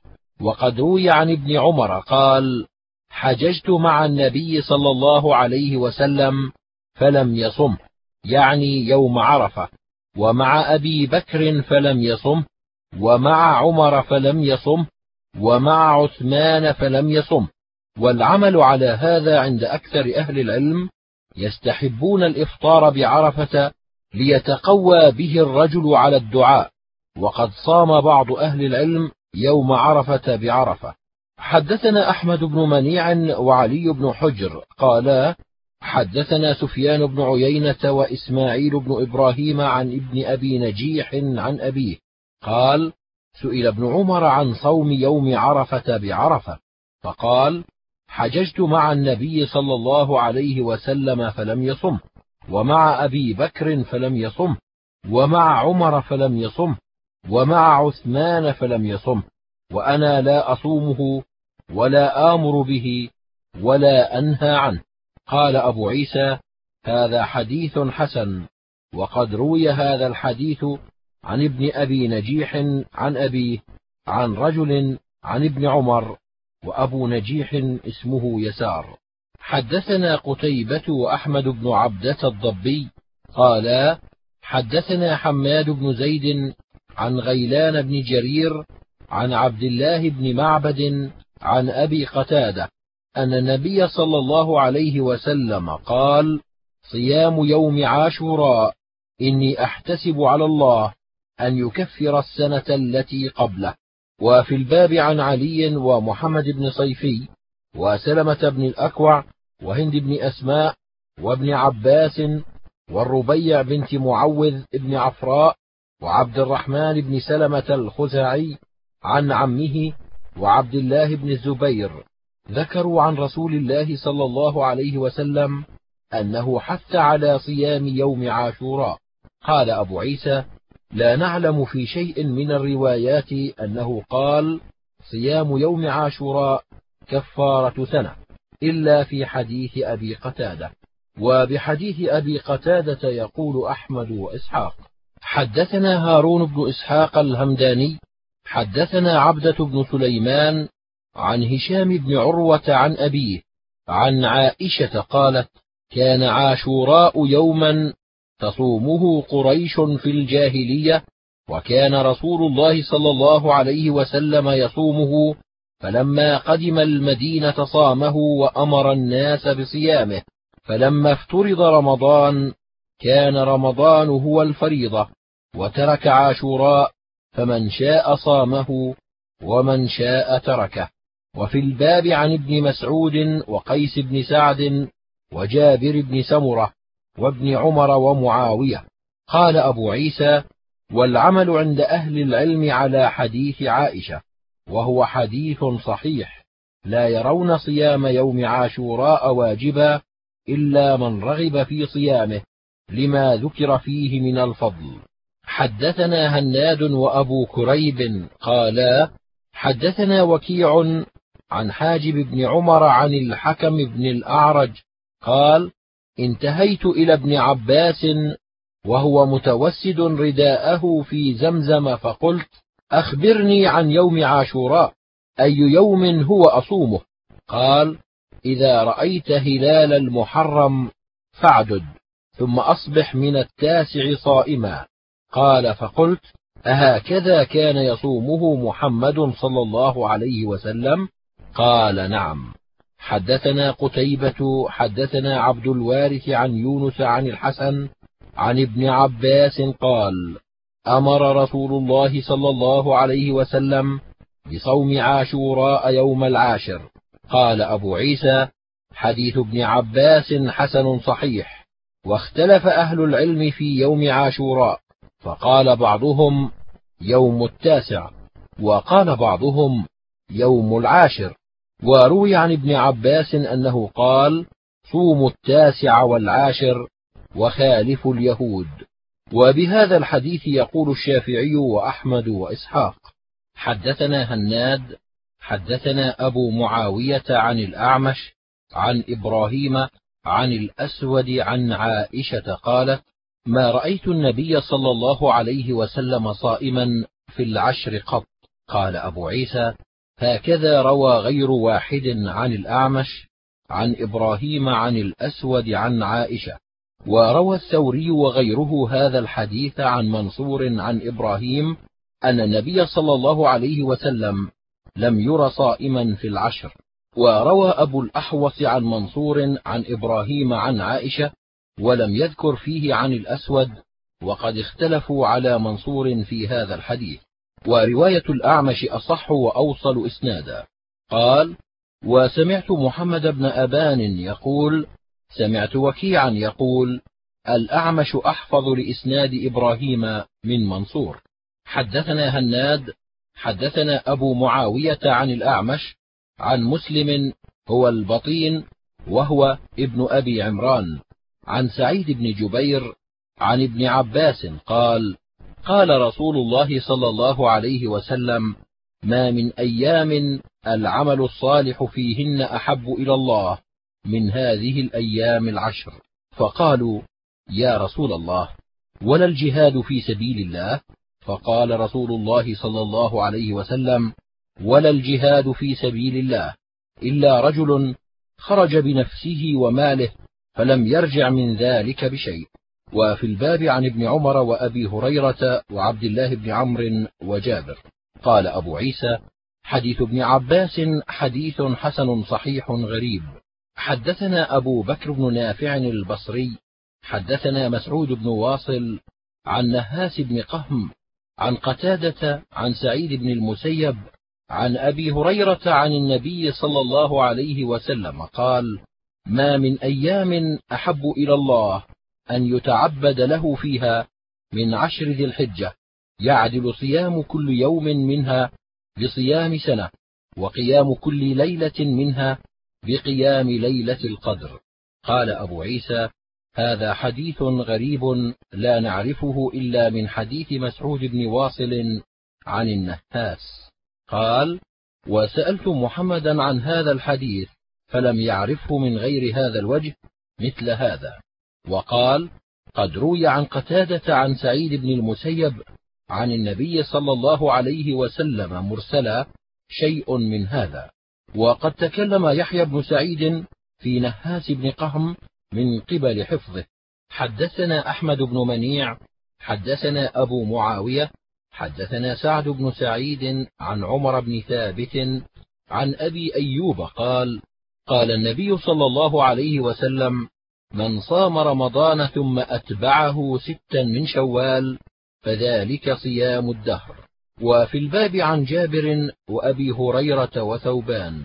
قال أبو عيسى حديث أبي أيوب حديث حسن صحيح. وقد استحب قوم صيام ستة أيام من شوال بهذا الحديث. قال ابن المبارك هو حسن هو مثل صيام ثلاثة أيام من كل شهر. قال ابن المبارك ويروى في بعض الحديث ويلحق هذا الصيام برمضان. واختار ابن المبارك أن تكون ستة أيام في أول الشهر. وقد روي عن ابن المبارك أنه قال إن صام ستة أيام من شوال متفرقا فهو جائز. قال وقد روى عبد العزيز بن محمد عن صفوان بن سليم وسعد بن سعيد عن عمر بن ثابت عن أبي أيوب عن النبي صلى الله عليه وسلم هذا. وروى شعبة عن ورقاء بن عمر عن سعد بن سعيد هذا الحديث. وسعد بن سعيد هو أخو يحيى بن سعيد الأنصاري. وقد تكلم بعض أهل الحديث في سعد بن سعيد من قبل حفظه. حدثنا هناد قال أخبرنا الحسين بن علي الجعفي عن إسرائيل أبي موسى عن الحسن البصري قال كان إذا ذكر عنده صيام ستة أيام من شوال فيقول والله لقد رضي الله بصيام هذا الشهر عن السنة كلها. حدثنا قتيبة حدثنا أبو عوانة عن سماك بن حرب عن أبي الربيع عن أبي هريرة قال عهد إلي النبي صلى الله عليه وسلم ثلاثة أن لا أنام إلا على وتر وصوم ثلاثة أيام من كل شهر وأن أصلي الضحى. حدثنا محمود بن غيلان حدثنا أبو داود قال أنبأنا شعبة عن الأعمش قال سمعت يحيى بن بسام يحدث عن موسى بن طلحة قال سمعت أبا ذر يقول قال رسول الله صلى الله عليه وسلم يا أبا ذر إذا صمت من الشهر ثلاثة أيام فصم ثلاث عشرة وأربع عشرة وخمس عشرة. وفي الباب عن أبي قتادة وعبد الله بن عمرو وقرة بن إياس المزني وعبد الله بن مسعود وأبي عقرب وابن عباس وعائشة وقتادة بن ملحان وعثمان بن أبي العاص وجرير. قال أبو عيسى حديث أبي ذر حديث حسن. وقد روي في بعض الحديث أن من صام ثلاثة أيام من كل شهر كان كمن صام الدهر. حدثنا هناد حدثنا أبو معاوية عن عاصم الأحول عن أبي عثمان النهدي عن أبي ذر قال قال رسول الله صلى الله عليه وسلم من صام من كل شهر ثلاثة أيام فذلك صيام الدهر. فأنزل الله عز وجل تصديق ذلك في كتابه من جاء بالحسنة فله عشر أمثالها اليوم بعشرة أيام. قال أبو عيسى هذا حديث حسن صحيح. وقد روى شعبة هذا الحديث عن أبي شمر وأبي التياح عن أبي عثمان. عن أبي هريرة عن النبي صلى الله عليه وسلم. حدثنا محمود بن غيلان حدثنا أبو داود. أخبرنا شعبة عن يزيد الرشك. قال سمعت معاذة قالت قلت لعائشة أكان رسول الله صلى الله عليه وسلم يصوم ثلاثة أيام من كل شهر؟ قالت نعم. قلت من أيه كان يصوم؟ قالت كان لا يبالي من أيه صام. قال أبو عيسى هذا حديث حسن صحيح. قال ويزيد الرشك هو يزيد الضبعي وهو يزيد بن القاسم وهو القسام والرشك هو القسام بلغة أهل البصرة. حدثنا عمران بن موسى القزاز حدثنا عبد الوارث بن سعيد حدثنا علي بن زيد عن سعيد بن المسيب عن أبي هريرة قال قال رسول الله صلى الله عليه وسلم إن ربكم يقول كل حسنة بعشر أمثالها إلى سبعمائة ضعف والصوم لي وأنا أجزي به الصوم جنة من النار ولخلوف فم الصائم أطيب عند الله من ريح المسك. وإن جهل على أحدكم جاهل وهو صائم فليقل إني صائم. وفي الباب عن معاذ بن جبل وسهل بن سعد وكعب بن عجرة وسلامة بن قيصر وبشير بن الخصاصية واسم بشير زحم بن معبد وخصاصية هي أمه. قال أبو عيسى وحديث أبي هريرة حديث حسن غريب من هذا الوجه. حدثنا محمد بن بشار حدثنا أبو عامر العقدي عن هشام بن سعد عن أبي حازم عن سهل بن سعد عن النبي صلى الله عليه وسلم قال إن في الجنة لبابا يدعى الريان يدعى له الصائمون فمن كان من الصائمين دخله ومن دخله لم يظمأ أبدا. قال أبو عيسى هذا حديث حسن صحيح غريب. حدثنا قتيبة حدثنا عبد العزيز بن محمد عن سهيل بن أبي صالح عن أبيه عن أبي هريرة قال قال رسول الله صلى الله عليه وسلم للصائم فرحتان فرحة حين يفطر وفرحة حين يلقى ربه. قال أبو عيسى وهذا حديث حسن صحيح. حدثنا قتيبة وأحمد بن عبدة قالا حدثنا حماد بن زيد عن غيلان بن جرير عن عبد الله بن معبد عن أبي قتادة قال قيل يا رسول الله كيف بمن صام الدهر؟ قال لا صام ولا أفطر أو لم يصم ولم يفطر. وفي الباب عن عبد الله بن عمرو وعبد الله بن الشخير وعمران بن حسين وأبي موسى. قال أبو عيسى حديث أبي قتادة حديث حسن. وقد كره قوم من أهل العلم صيام الدهر وأجازه قوم آخرون وقالوا إنما يكون صيام الدهر إذا لم يفطر يوم الفطر ويوم الأضحى وأيام التشريق. فمن أفطر هذه الأيام فقد خرج من حد الكراهية ولا يكون قد صام الدهر كله. هكذا روي عن مالك بن أنس وهو قول الشافعي. وقال أحمد وإسحاق نحوا من هذا وقالا لا يجب أن يفطر أياما غير هذه الخمسة الأيام التي نهى رسول الله صلى الله عليه وسلم عنها يوم الفطر ويوم الأضحى وأيام التشريق.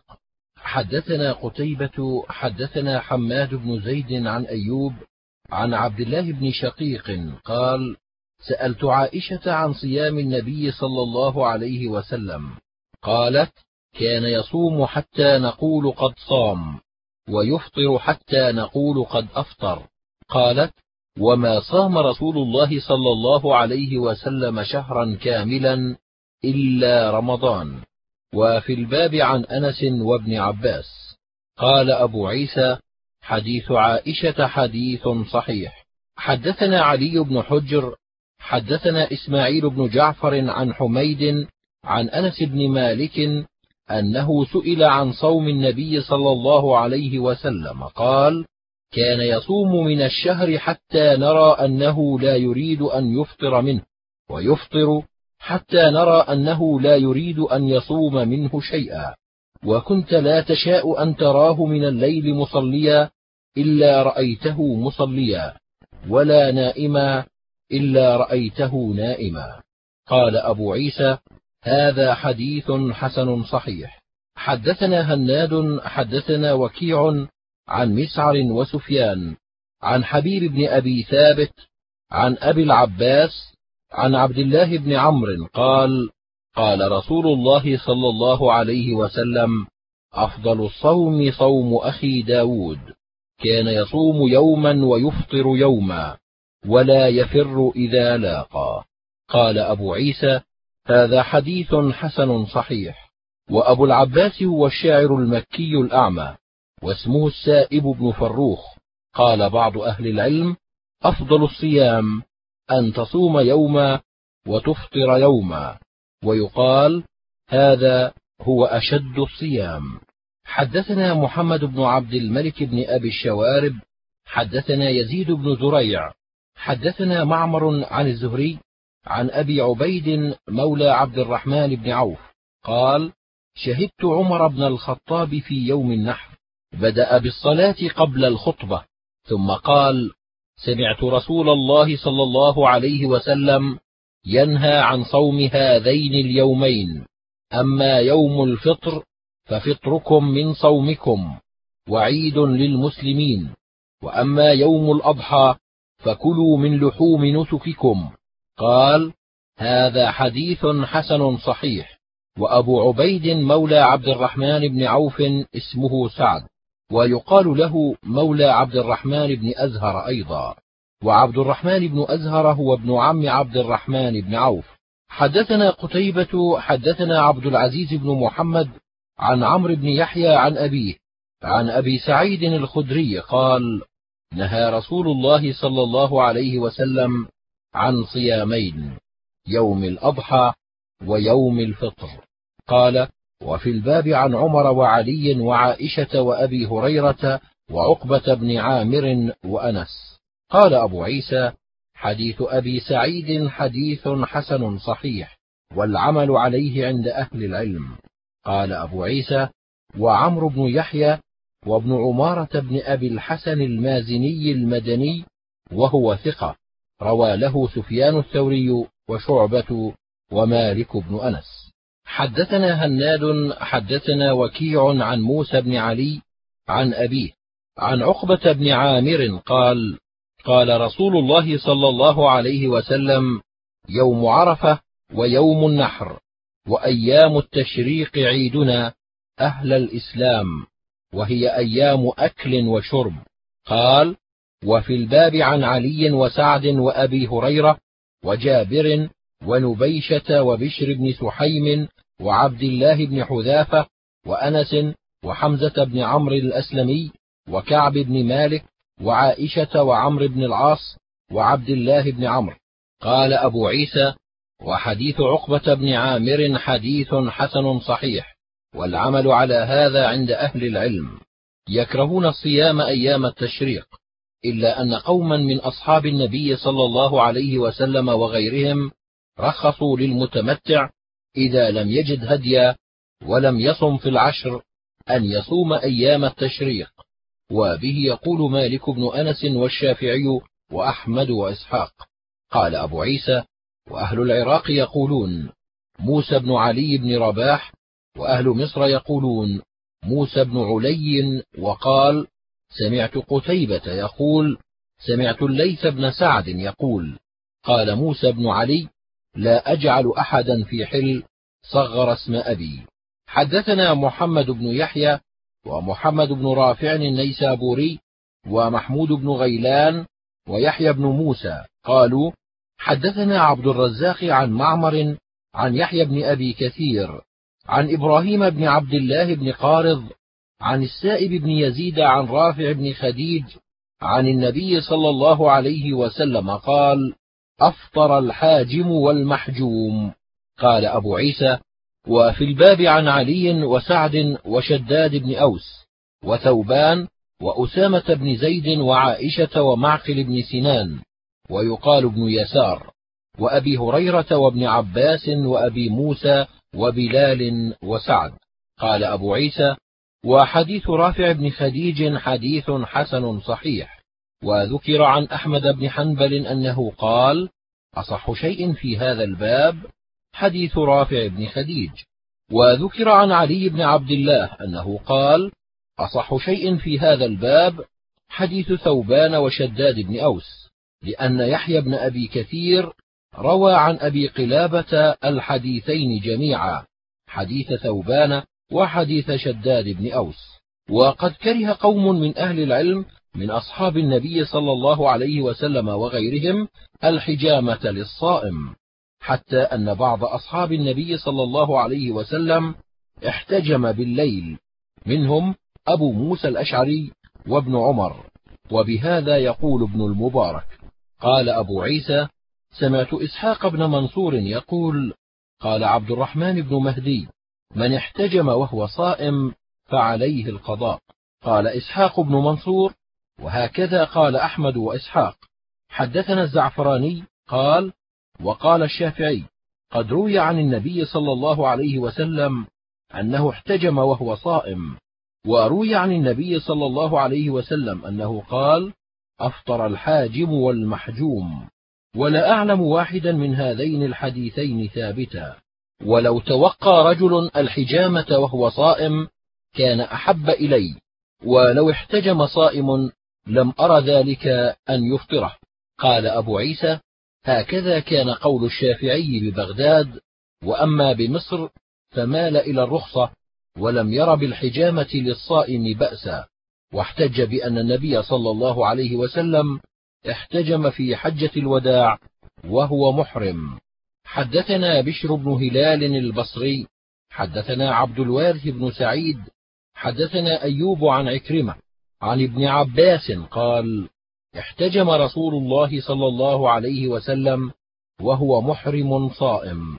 حدثنا أبو موسى حدثنا حدثنا محمد بن عبد الله الأنصاري عن حبيب بن الشهيد عن ميمون بن مهران عن ابن عباس أن النبي صلى الله عليه وسلم احتجم وهو صائم. هذا حديث حسن غريب من هذا الوجه. حدثنا أحمد بن منيع حدثنا عبد الله بن إدريس عن يزيد بن أبي زياد عن مقسم عن ابن عباس أن النبي صلى الله عليه وسلم احتجم فيما بين مكة والمدينة. وهو محرم صائم. قال أبو عيسى وفي الباب عن أبي سعيد وجابر وأنس. قال أبو عيسى حديث ابن عباس حديث حسن صحيح. وقد ذهب بعض أهل العلم من أصحاب النبي صلى الله عليه وسلم وغيرهم إلى هذا الحديث ولم يروا بالحجامة للصائم بأسا. وهو قول سفيان الثوري ومالك بن أنس والشافعي. حدثنا نصر بن علي حدثنا بشر بن المفضل وخالد بن الحارث عن سعيد عن قتادة عن أنس قال قال رسول الله صلى الله عليه وسلم لا تواصلوا قالوا فإنك تواصل يا رسول الله قال إني لست كأحدكم إن ربي يطعمني ويسقيني قال وفي الباب عن علي وأبي هريرة وعائشة وابن عمر وجابر وأبي سعيد وبشير بن الخصاصية. قال أبو عيسى حديث أنس حديث حسن صحيح والعمل على هذا عند أهل العلم كرهوا الوصال في الصيام. وروي عن عبد الله بن الزبير أنه كان يواصل الأيام ولا يفطر. حدثنا قتيبة حدثنا الليث عن ابن شهاب عن أبي بكر بن عبد الرحمن بن الحارث بن هشام قال أخبرتني عائشة وأم سلمة زوجا النبي صلى الله عليه وسلم أن النبي صلى الله عليه وسلم كان يدركه الفجر وهو جنب من أهله ثم يغتسل فيصوم. قال أبو عيسى حديث عائشة وأم سلمة حديث حسن صحيح. والعمل على هذا عند أكثر أهل العلم من أصحاب النبي صلى الله عليه وسلم وغيرهم وهو قول سفيان والشافعي وأحمد وإسحاق. وقد قال قوم من التابعين إذا أصبح جنبا يقضي ذلك اليوم والقول الأول أصح.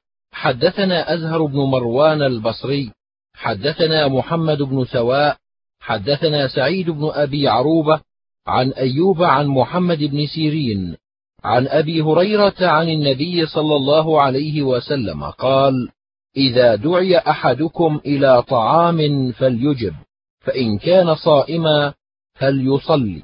يعني الدعاء.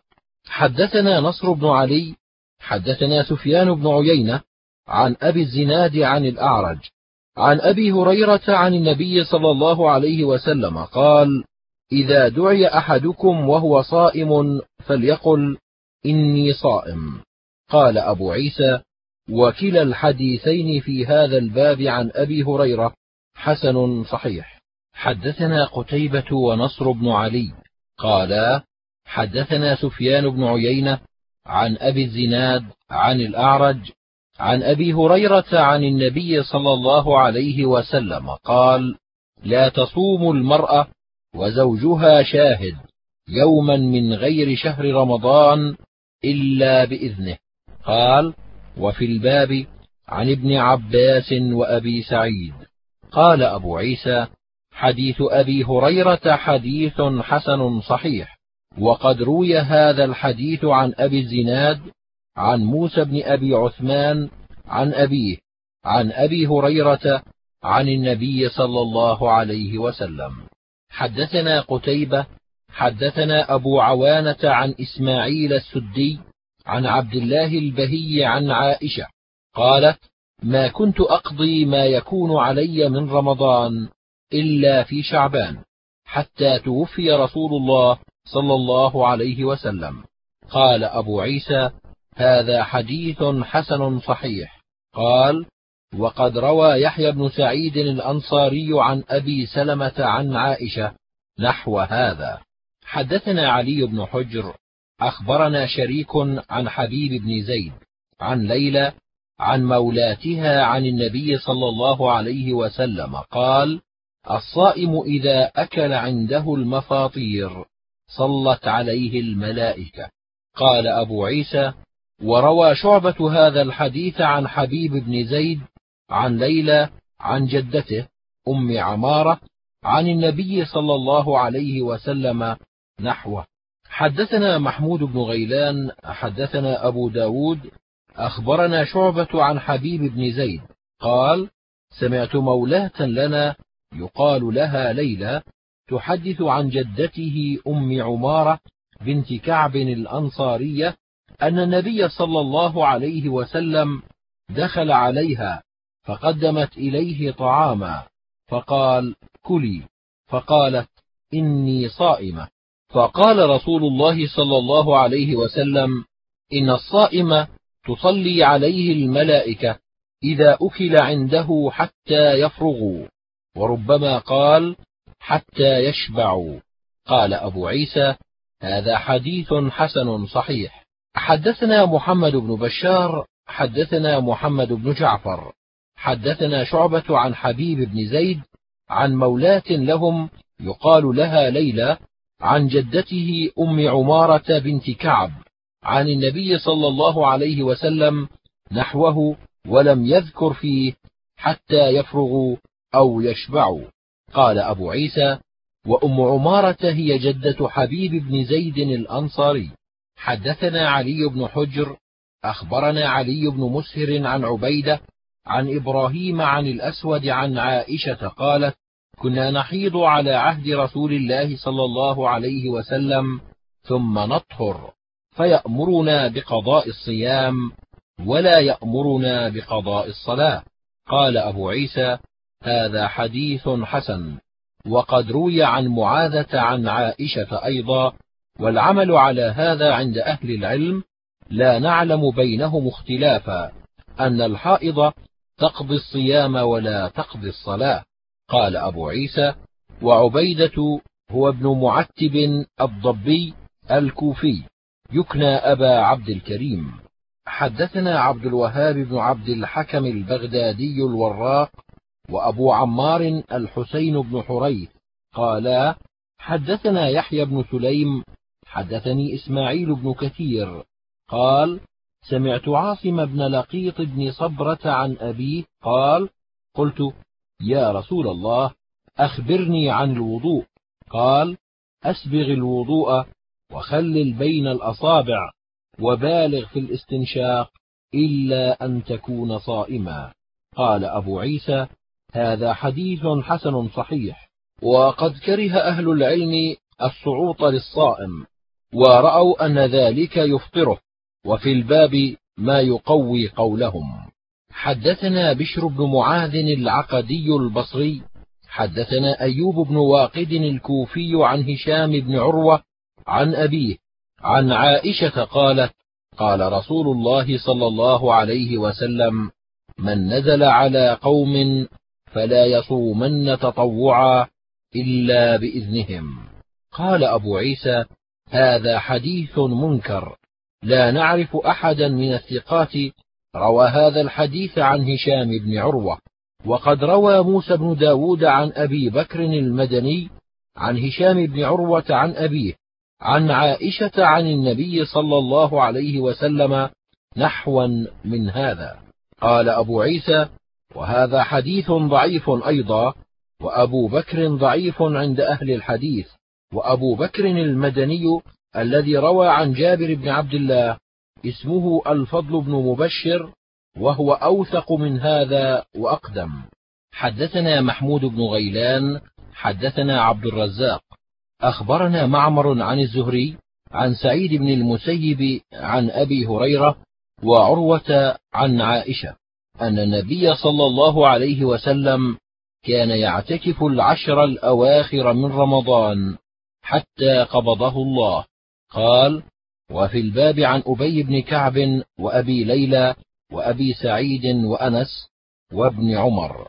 قال أبو عيسى حديث أبي هريرة وعائشة حديث حسن صحيح. حدثنا هناد حدثنا أبو معاوية عن يحيى بن سعيد عن عمرة عن عائشة. قالت كان رسول الله صلى الله عليه وسلم إذا أراد أن يعتكف صلى الفجر ثم دخل في معتكفه. قال أبو عيسى وقد روي هذا الحديث عن يحيى بن سعيد عن عمرة عن النبي صلى الله عليه وسلم مرسلا. رواه مالك وغير واحد عن يحيى بن سعيد عن عمرة مرسلا ورواه الأوزاعي وسفيان الثوري وغير واحد عن يحيى بن سعيد عن عمرة عن عائشة. والعمل على هذا الحديث عند بعض أهل العلم يقولون إذا أراد الرجل أن يعتكف صلى الفجر ثم دخل في معتكفه وهو قول أحمد وإسحاق بن إبراهيم. وقال بعضهم إذا أراد أن يعتكف فلتغب له الشمس من الليلة التي يريد أن يعتكف فيها من الغد. وقد قعد في معتكفه وهو قول سفيان الثوري ومالك بن أنس. حدثنا هارون بن إسحاق الهمداني حدثنا عبدة بن سليمان عن هشام بن عروة عن أبيه عن عائشة قالت كان رسول الله صلى الله عليه وسلم يجاور في العشر الأواخر من رمضان ويقول تحروا ليلة القدر في العشر الأواخر من رمضان. وفي الباب عن عمر وأبي وجابر بن سمرة وجابر بن عبد الله وابن عمر والفلتان بن عاصم وأنس وأبي سعيد وعبد الله بن أنيس الزبيري وأبي بكرة وابن عباس وبلال وعبادة بن الصامت. قال أبو عيسى حديث عائشة حديث حسن صحيح وقولها يجاور يعني يعتكف. وأكثر الروايات عن النبي صلى الله عليه وسلم أنه قال التمسوها في العشر الأواخر في كل وتر. وروي عن النبي صلى الله عليه وسلم في ليلة القدر أنها ليلة إحدى وعشرين وليلة ثلاث وعشرين وخمس وعشرين وسبع وعشرين وتسع وعشرين وآخر ليلة من رمضان. قال أبو عيسى قال الشافعي كأن هذا عندي والله أعلم. أن النبي صلى الله عليه وسلم كان يجيب على نحو ما يسأل عنه. يقال له نلتمسها في ليلة كذا فيقول التمسوها في ليلة كذا. قال الشافعي وأقوى الروايات عندي فيها ليلة إحدى وعشرين. قال أبو عيسى وقد روي عن أبي بن كعب أنه كان يحلف أنها ليلة سبع وعشرين ويقول أخبرنا رسول الله صلى الله عليه وسلم بعلامتها فعددنا وحفظنا. وروي عن أبي قلابة أنه قال ليلة القدر تنتقل في العشر الأواخر. حدثنا بذلك عبد بن حميد. أخبرنا عبد الرزاق عن معمر عن أيوب عن أبي قلابة بهذا. حدثنا واصل بن عبد الأعلى الكوفي. حدثنا أبو بكر عن عاصم عن زر قال قلت لأبي بن كعب أنا علمت أبا المنذر أنها ليلة سبع وعشرين. قال بلى. أخبرنا رسول الله صلى الله عليه وسلم أنها ليلة صبيحتها تطلع الشمس ليس لها شعاع. فعددنا وحفظنا. والله لقد علم ابن مسعود أنها في رمضان وأنها ليلة سبع وعشرين.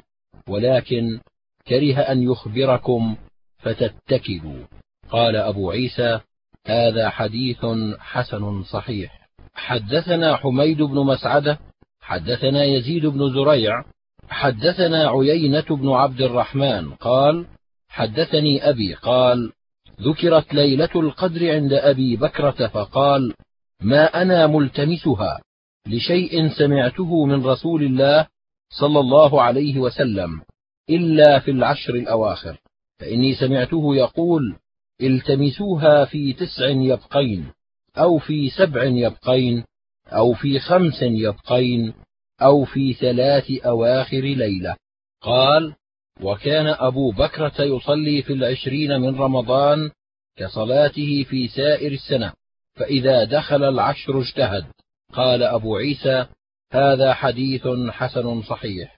حدثنا محمود بن غيلان حدثنا وكيع حدثنا سفيان عن أبي إسحاق عن هبيرة بن يريم عن علي أن النبي صلى الله عليه وسلم كان يوقظ أهله في العشر الأواخر من رمضان. قال أبو عيسى هذا حديث حسن صحيح. حدثنا قتيبة حدثنا عبد الواحد بن زياد عن الحسن بن عبيد الله عن إبراهيم عن الأسود عن عائشة قالت كان رسول الله صلى الله عليه وسلم يجتهد في العشر الأواخر ما لا يجتهد في غيرها. قال أبو عيسى هذا حديث حسن صحيح غريب.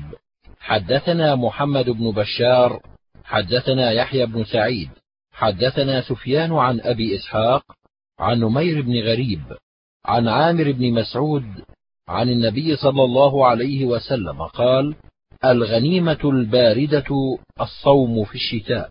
قال أبو عيسى هذا حديث مرسل عامر بن مسعود لم يدرك النبي صلى الله عليه وسلم وهو والد إبراهيم بن عامر القرشي الذي روى عنه شعبة والثوري.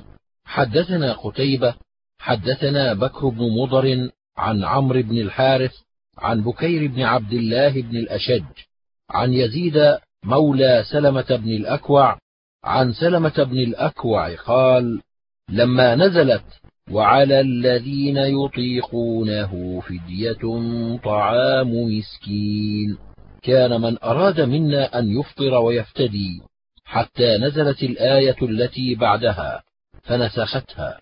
قال أبو عيسى هذا حديث حسن صحيح غريب ويزيد هو ابن أبي عبيد مولى سلمة بن الأكوع. حدثنا قتيبة حدثنا عبد الله بن جعفر عن زيد بن أسلم عن محمد بن المنكدر عن محمد بن كعب أنه قال أتيت أنس بن مالك في رمضان وهو يريد سفرا. وقد رحلت له راحلته ولبس ثياب السفر فدعا بطعام فأكل فقلت له سنة؟ قال سنة. ثم ركب. حدثنا محمد بن إسماعيل حدثنا سعيد بن أبي مريم حدثنا محمد بن جعفر قال حدثني زيد بن أسلم قال حدثني محمد بن المنكدر عن محمد بن كعب قال أتيت أنس بن مالك في رمضان فذكر نحوه. قال أبو عيسى هذا حديث حسن ومحمد بن جعفر هو ابن أبي كثير هو مديني ثقة وهو أخو إسماعيل بن جعفر وعبد الله بن جعفر هو ابن نجيح والد علي بن عبد الله المديني وكان يحيى بن معين يضعفه. وقد ذهب بعض أهل العلم إلى هذا الحديث وقالوا للمسافر أن يفطر في بيته قبل أن يخرج وليس له أن يقصر الصلاة حتى يخرج من جدار المدينة أو القرية وهو قول إسحاق بن إبراهيم الحنظلي. حدثنا أحمد بن منيع حدثنا أبو معاوية عن سعد بن طريف عن عمير بن مأمون عن الحسن بن علي قال قال رسول الله صلى الله عليه وسلم تحفة الصائم الدهن والمجمر. قال أبو عيسى هذا حديث غريب ليس إسناده بذاك لا نعرفه إلا من حديث سعد بن طريف. وسعد بن طريف يضعف ويقال عمير بن مأموم أيضا. حدثنا يحيى بن موسى حدثنا يحيى بن اليمان عن معمر عن محمد بن المنكدر عن عائشة قالت قال رسول الله صلى الله عليه وسلم الفطر يوم يفطر الناس والأضحى يوم يضحي الناس. قال أبو عيسى سألت محمدا قلت له محمد بن المنكدر سمع من عائشة؟ قال نعم. يقول في حديثه سمعت عائشة. قال أبو عيسى هذا حديث حسن غريب صحيح من هذا الوجه. حدثنا محمد بن بشار حدثنا ابن أبي عدي قال أنبأنا حميد الطويل عن أنس بن مالك قال كان النبي صلى الله عليه وسلم يعتكف في العشر الأواخر من رمضان فلم يعتكف عاما فلما كان في العام المقبل اعتكف عشرين. قال أبو عيسى هذا حديث حسن صحيح غريب. من حديث أنس بن مالك. واختلف أهل العلم في المعتكف إذا قطع اعتكافه قبل أن يتمه على ما نوى. فقال بعض أهل العلم إذا نقض اعتكافه وجب عليه القضاء. واحتجوا بالحديث أن النبي صلى الله عليه وسلم خرج من اعتكافه فاعتكف عشرا من شوال وهو قول مالك. وقال بعضهم إن لم يكن عليه نذر اعتكاف أو شيء أوجبه على نفسه وكان متطوعا فخرج فليس عليه أن يقضي إلا أن يحب ذلك اختيارا منه ولا يجب ذلك عليه وهو قول الشافعي. قال الشافعي فكل عمل لك أن لا تدخل فيه فإذا دخلت فيه فخرجت منه فليس عليك أن تقضي إلا الحج والعمرة. وفي الباب عن أبي هريرة. حدثنا أبو مصعب المدني قراءة عن مالك بن أنس عن ابن شهاب عن عروة وعمرة عن عائشة أنها قالت كان رسول الله صلى الله عليه وسلم إذا اعتكف أدنى إلي رأسه فأرجله وكان لا يدخل البيت إلا لحاجة الإنسان. قال أبو عيسى هذا حديث حسن صحيح. هكذا رواه غير واحد عن مالك عن ابن شهاب عن عروة وعمرة عن عائشة. ورواه بعضهم عن مالك عن ابن شهاب عن عروة عن عمرة عن عائشة. والصحيح عن عروة وعمرة عن عائشة. حدثنا بذلك قتيبة حدثنا الليث بن سعد عن ابن شهاب عن عروة وعمرة عن عائشة. والعمل على هذا عند أهل العلم إذا اعتكف الرجل أن لا يخرج من اعتكافه إلا لحاجة الإنسان واجتمعوا على هذا أنه يخرج لقضاء حاجته للغائط والبول. ثم اختلف أهل العلم في عيادة المريض وشهود الجمعة والجنازة للمعتكف فرأى بعض أهل العلم من أصحاب النبي صلى الله عليه وسلم وغيرهم أن يعود المريض ويشيع الجنازة ويشهد الجمعة إذا اشترط ذلك وهو قول سفيان الثوري وابن المبارك. وقال بعضهم ليس له أن يفعل شيئا من هذا ورأوا للمعتكف إذا كان في مصر يجمع فيه أن لا يعتكف إلا في مسجد الجامع لأنهم كرهوا الخروج له من معتكفه إلى الجمعة ولم يروا له أن يترك الجمعة فقالوا لا يعتكف إلا في مسجد الجامع حتى لا يحتاج أن يخرج من معتكفه لغير قضاء حاجة الإنسان لأن خروجه لغير حاجة الإنسان قطع عندهم للاعتكاف هو قول مالك والشافعي. وقال أحمد لا يعود المريض ولا يتبع الجنازة على حديث عائشة. وقال إسحاق إن اشترط ذلك فله أن يتبع الجنازة ويعود المريض. حدثنا هناد حدثنا محمد بن الفضيل عن داود بن أبي هند عن الوليد بن عبد الرحمن الجرشي عن جبير بن نفير عن أبي ذر قال صمنا مع رسول الله صلى الله عليه وسلم فلم يصل بنا حتى بقي سبع من الشهر فقام بنا حتى ذهب ثلث الليل ثم لم يقم بنا في السادسة وقام بنا في الخامسة حتى ذهب شطر الليل. فقلنا له يا رسول الله لو نفلتنا بقية ليلتنا هذه؟ فقال إنه من قام مع الإمام حتى ينصرف كتب له قيام ليلة. ثم لم يصل بنا حتى بقي ثلاث من الشهر وصلى بنا في الثالثة. ودعا أهله ونساءه فقام بنا حتى تخوفنا الفلاح. قلت له وما الفلاح؟ قال السحور. قال أبو عيسى هذا حديث حسن صحيح.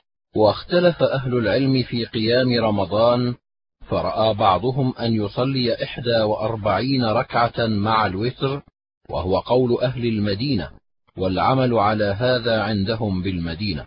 وأكثر أهل العلم على ما روي عن عمر وعلي وغيرهما من أصحاب النبي صلى الله عليه وسلم عشرين ركعة وهو قول الثوري وابن المبارك والشافعي. وقال الشافعي وهكذا أدركت ببلدنا بمكة يصلون عشرين ركعة وقال أحمد روي في هذا ألوان ولم يقض فيه بشيء وقال إسحاق بل نختار إحدى وأربعين ركعة على ما روي عن أبي بن كعب. واختار ابن المبارك وأحمد وإسحاق الصلاة مع الإمام في شهر رمضان. واختار الشافعي أن يصلي الرجل وحده إذا كان قارئا. وفي الباب عن عائشة والنعمان بن بشير وابن عباس. حدثنا هناد حدثنا عبد الرحيم. عن عبد الملك بن أبي سليمان عن عطاء عن زيد بن خالد الجهني قال قال رسول الله صلى الله عليه وسلم من فطر صائما كان له مثل أجره غير أنه لا ينقص من أجر الصائم شيئا. قال أبو عيسى هذا حديث حسن صحيح.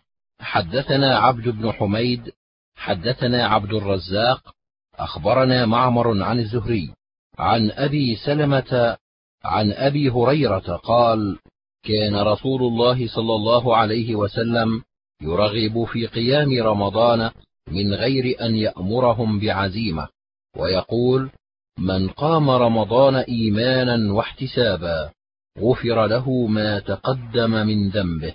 فتوفي رسول الله صلى الله عليه وسلم والأمر على ذلك. ثم كان الأمر كذلك في خلافة أبي بكر وصدرا من خلافة عمر على ذلك وفي الباب عن عائشة. وقد روي هذا الحديث أيضا عن الزهري عن عروة عن عائشة. قال أبو عيسى هذا حديث حسن صحيح.